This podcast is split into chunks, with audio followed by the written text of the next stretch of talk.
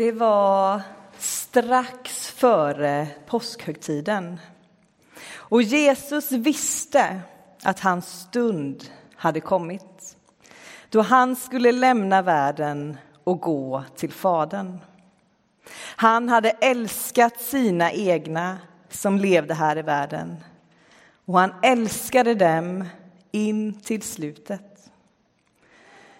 Det hade samlats till måltid och djävulen hade redan ingett Judas, Simon Iskariots son, att förråda Jesus. Jesus visste att Fadern hade lagt allt i hans händer och att han hade utgått från Gud och nu återvände till Gud. Han steg upp från bordet, tog av sig manteln och band en handduk om livet. Sedan hällde han vatten i tvättfatet och började tvätta lärjungarnas fötter och torka dem med handduken som han hade bundit om sig. När han kom till Simon Petrus sa denne till honom Herre, ska du tvätta mina fötter?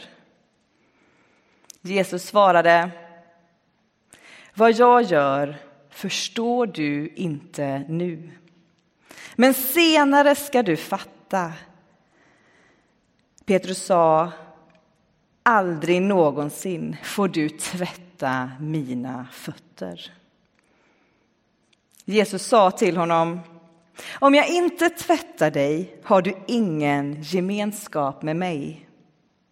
Då sa Simon Petrus, Herre, tvätta inte bara mina fötter utan också händerna och huvudet. Men Jesus sa till honom, den som har badat behöver bara få fötterna tvättade. I övrigt är han ren. Och ni är rena, dock inte alla. Han visste nämligen vem som skulle förråda honom och därför sa han att det inte alla var rena. När han hade tvättat deras fötter och tagit på sig manteln och lagt sig till bords igen sa han till dem Förstår ni vad det är jag har gjort med er? Ni kallar mig mästare och herre, och det med rätta, för det är jag. Om nu jag, som är er herre och mästare, har tvättat era fötter är också ni skyldiga att tvätta varandras fötter. Jag har gett er ett exempel för att ni ska göra som jag har gjort med er. Sannerligen, jag säger er, en tjänare är inte för mer än sin herre och en budbärare inte för mer än den som har sänt honom. Vet ni detta är ni saliga om ni också handlar så. Amen.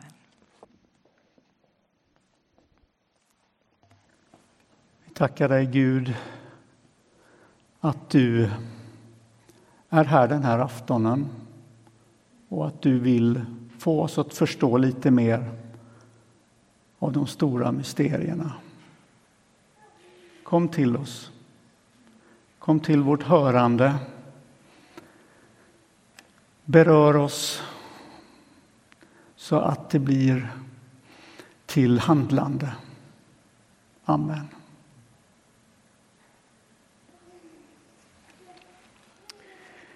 Ja, det är något annorlunda med den här kvällen.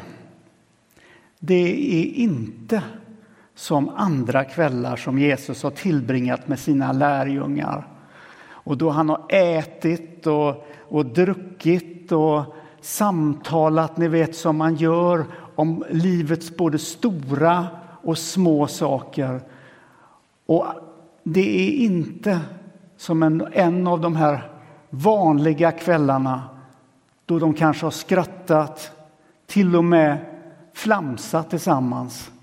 Det är någonting speciellt med den här kvällen i Jerusalem.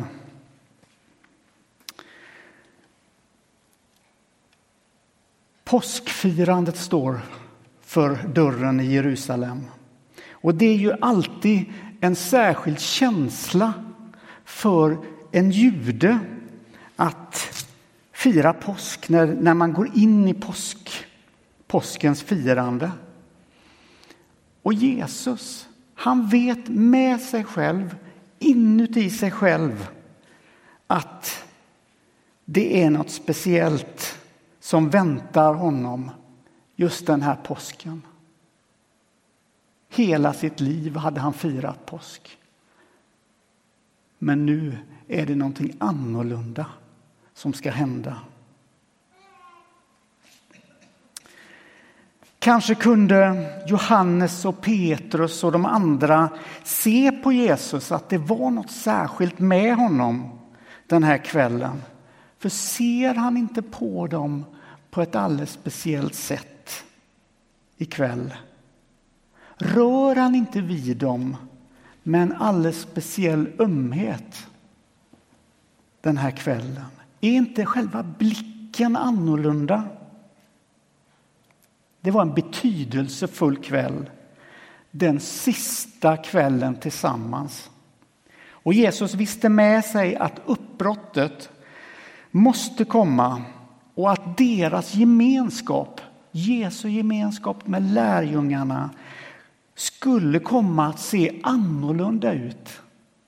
Det var förändringar i luften. Hans liv på jorden var på väg mot sitt slut.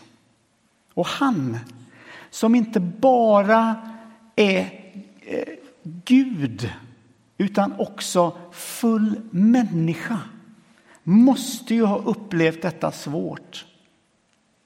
Smärtsamt. Att lämna dem man älskar, det är förfärligt svårt.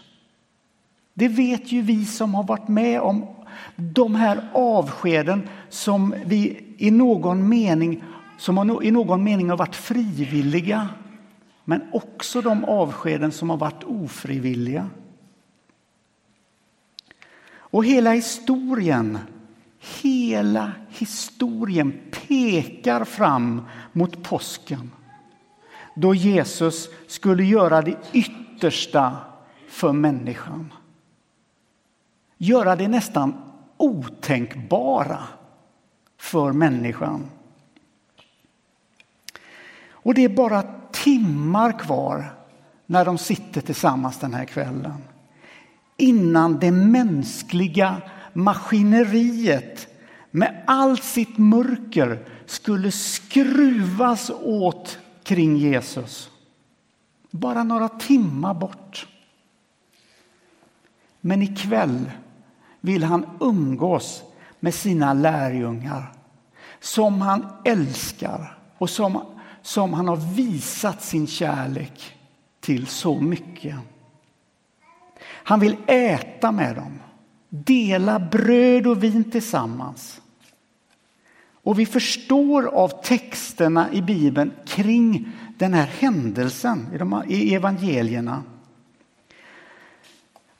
att för Jesus är det viktigt att ta tid och dela med sig av stororden om du vill.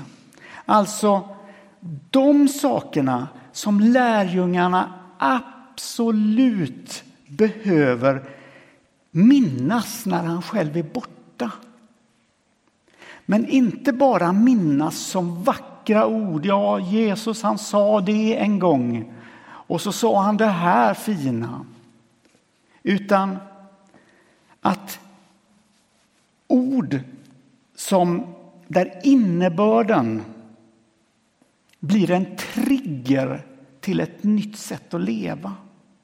Det var det som, som, som Jesus ville, att det skulle betyda någonting. Att det skulle röra igång någonting i lärjungarna. Och just som man skulle äta så häller Jesus upp vatten i ett fat, knyter en handduk om sig och så böjer han sig ner och börjar tvätta lärjungarnas fötter. en efter en. Till och med Judas fötter. Som en liten kommentar. Vad betyder det här? Att Guds son Gud själv från evighet till evighet. Han som är helighet och bara ljus. Där inget mörker finns i. Böjer i Jesus Kristus sin egen rygg. Och tvätta lärjungarnas smutsiga fötter. Det är häpnadsväckande att han gör det. Och invändningarna hos lärjungarna, det måste ha kommit att man börjar fundera, ska han som, som är vår mästare, ska, ha, ska han tvätta våra fötter? Borde det inte vara tvärtom? Det är ju vi som ska tvätta hans fötter.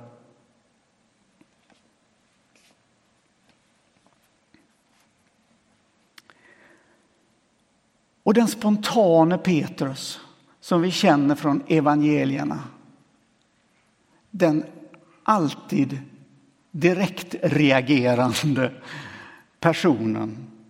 Han ger på något sätt röst åt det som de övriga lärjungarna säkert också tänkte i det ögonblicket. Är det här riktigt som det ska vara? Och Petrus säger aldrig någonsin ska du tvätta mina fötter. Och det tar emot i hela Petrus varelse.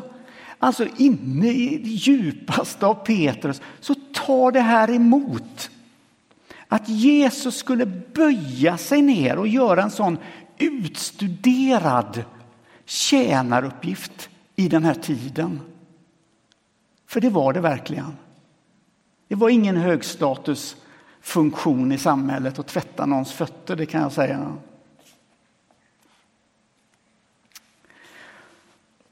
Och för Petrus är det självklara att reagera. Och det visar ju också, om man ska tala till Petrus fördel, att han i själva verket respekterar Jesus. För att något sånt här kan han bara inte gå med på. Inte om inte han får en, en djupare förklaring.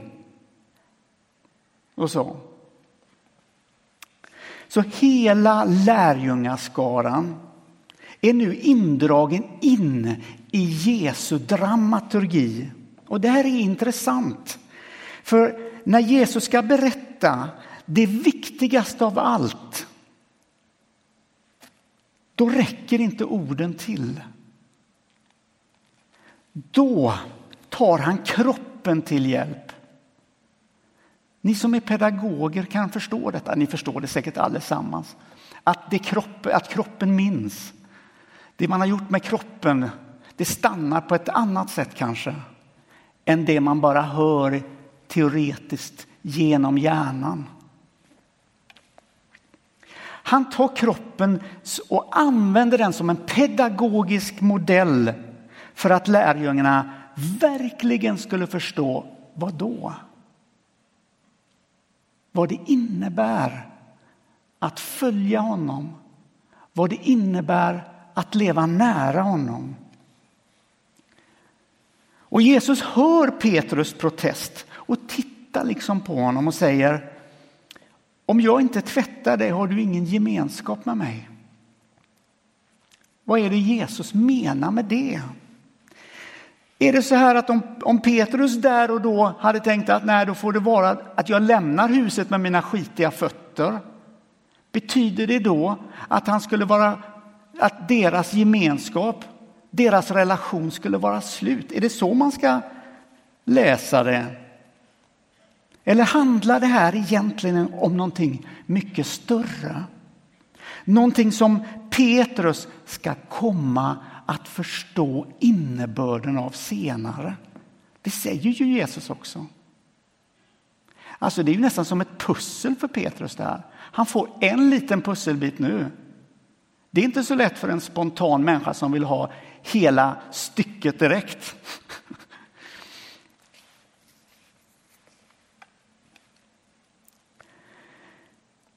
Så gestaltar inte Jesus här med vattnet, med, med fottvagningen, gestaltar han inte hela syftet med sitt liv på jorden i den här handlingen han gör. Att tjäna underifrån och vara beredd att gå så långt att han, att han går till korset och dör på ett kors. Är inte tvättandet av Jesu fötter en bild av hur Gud själv böjer sin rygg i Jesus Kristus? Inte bara för att ta bort smuts på vanliga mänskliga fötter utan för att ta bort hela mänsklighetens samlade smuts och samlade skuld och göra det på korset. Det är tjänandets väg som Jesus gestaltar i det här ögonblicket. Och det provocerar Petrus att han ska bli betjänad av Jesus. Och påsken som ligger framför, det är Guds sätt att komma underifrån och i sin kärlek ge sig själv för människans skull. Och vi, vi får ta emot precis som Petrus fick ta emot.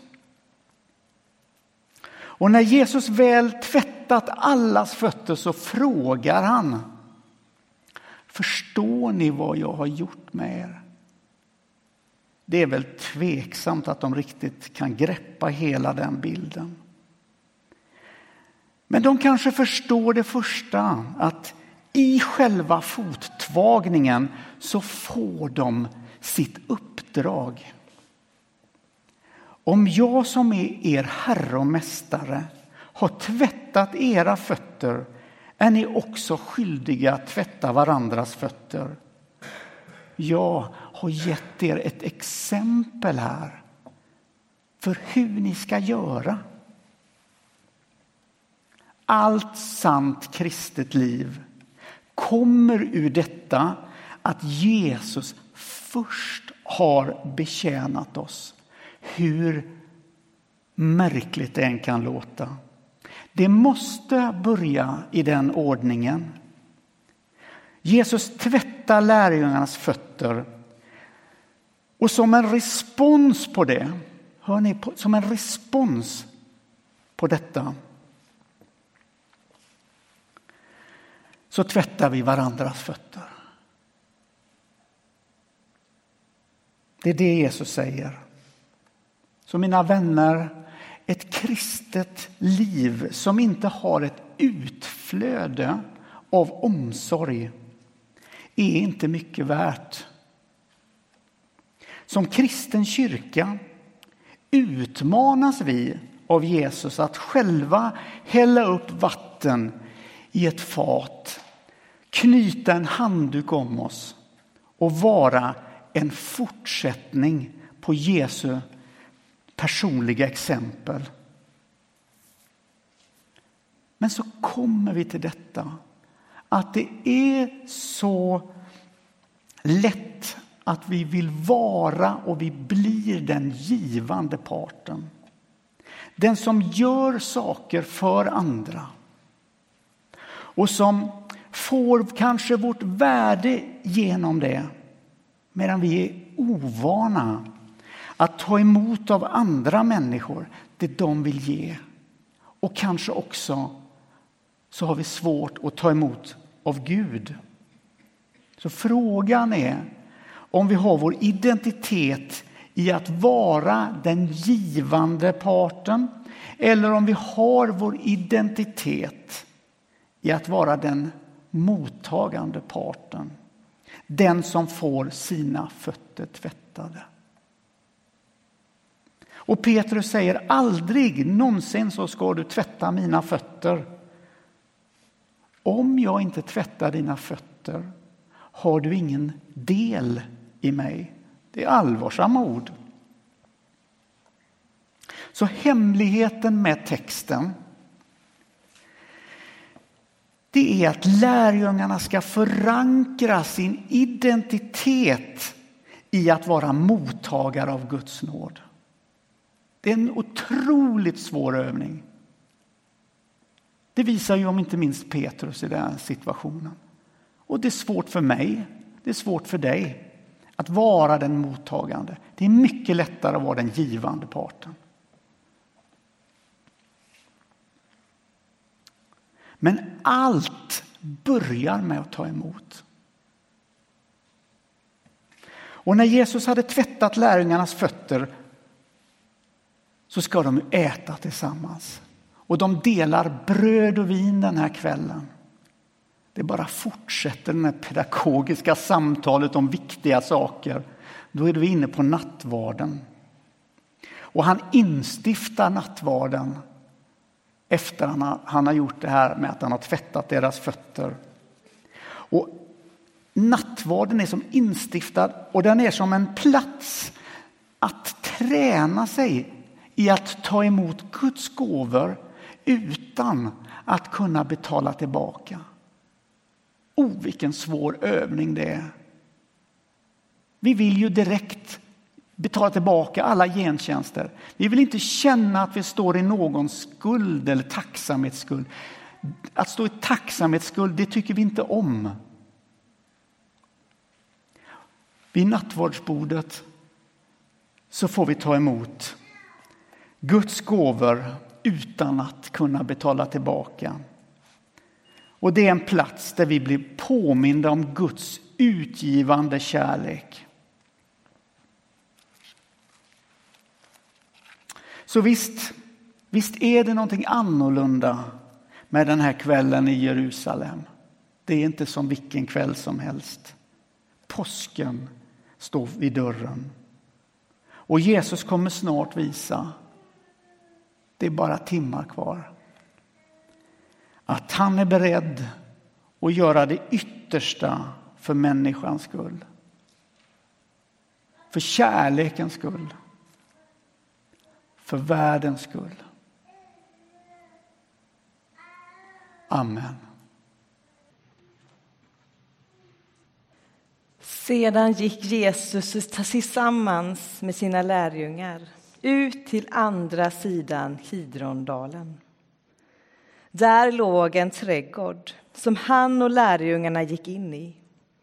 Också Judas, han som förrådde honom, kände till platsen eftersom Jesus och hans lärjungar ofta hade samlats där. Judas tog med sig vaktstyrkan och folk från översteprästerna och fariseerna. Och de kom dit med lyktor, facklor och vapen. Jesus, som visste om allt som väntade honom, gick ut till dem och frågade vem söker ni? De svarade Jesus från Nasaret. Han sa, det är jag.